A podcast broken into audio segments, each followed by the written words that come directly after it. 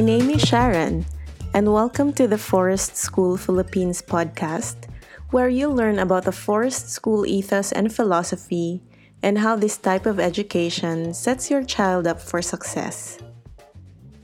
I found Forest School at a time when I felt stuck in a job that did not bring me joy and meaning. But because I did not want to die not living my purpose in life, I searched. That's when I discovered three things I loved outdoors, education, and children. This search eventually led me to Forest School. I was drawn to this approach to learning because, first, children take charge of their learning in a relaxing environment out in nature. They're not just confined to the four walls of a classroom. Second, outdoors is where they learn to be confident, resilient, creative, and independent. These are essential life skills not usually taught in the classroom.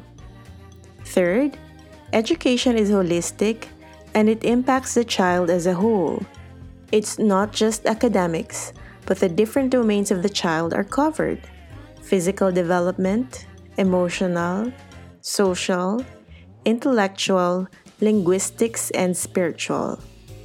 Fourth, kids are encouraged to engage in risky play. This allows them to manage and self assess risks that they will encounter in their adult years. And finally, children experience that there is magic outside. Forest School has given me the most fulfilling job, both as an educator and an auntie.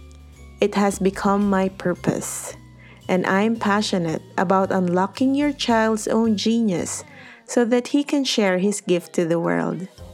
Whether you're folding the laundry or driving as you're listening to this, join me as we dig into the Forest School philosophy.